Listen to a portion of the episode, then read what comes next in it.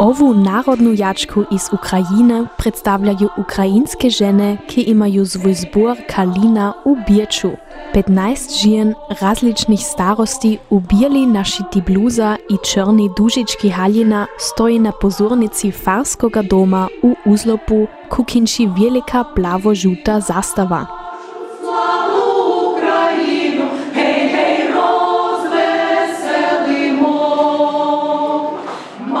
Cilj ove fešte približiti gustom kulturu, jezik ali i kulinariku Ukrajine.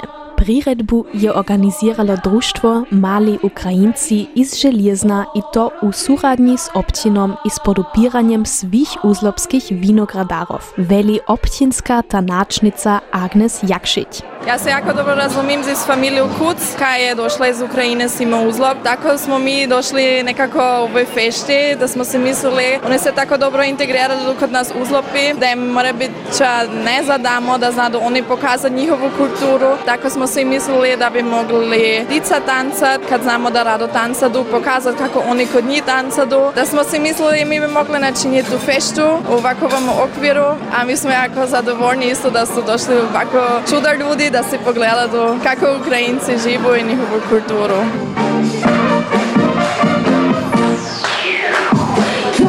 Stanci nastupaju ovde i ukrajinske divičice s njevimi majkami. Oni svi stanuju u okolici Željezna i su se već ili manje dobro naviknuli na svoju novu domovinu.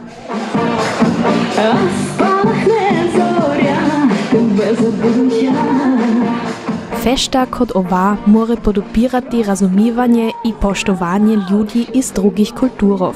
To misli i uzlopska načelnica Margit Venes-Ehrlich.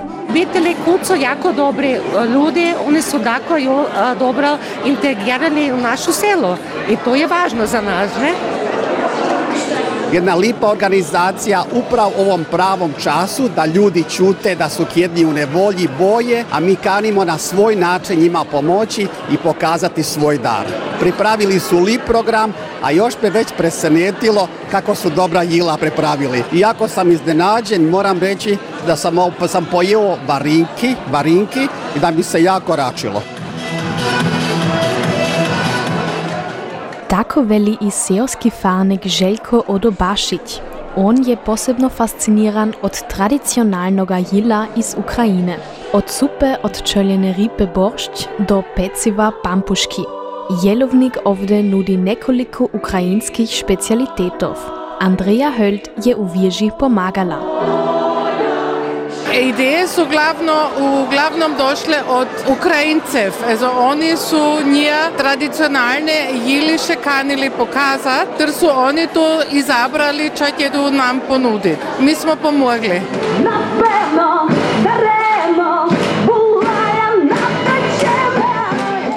Ukrajinski i hrvatski jezik su jako spodobni. Zbog toga se mora pohodnice i pohodniki, ki znajo hrvatski, lako sporazumiti s ljudi iz Ukrajine.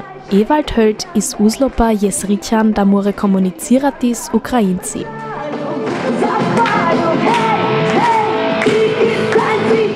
Pokidob da sam bio jako čuda v Ruskoj i v Ukrajini, sam doznao da ja jako friško razumim ča one velu. Ja ne znam tako dobro govorit, ja sam izis prevodači dijelo, ali ja se ne razumim. Ja koč kada i prevodače korigiram kad mi to nise vidi ča one velu. Kad je za istinu bolje razumim. Also, ja velim Hrvatsko je na svaki način jako pomaže.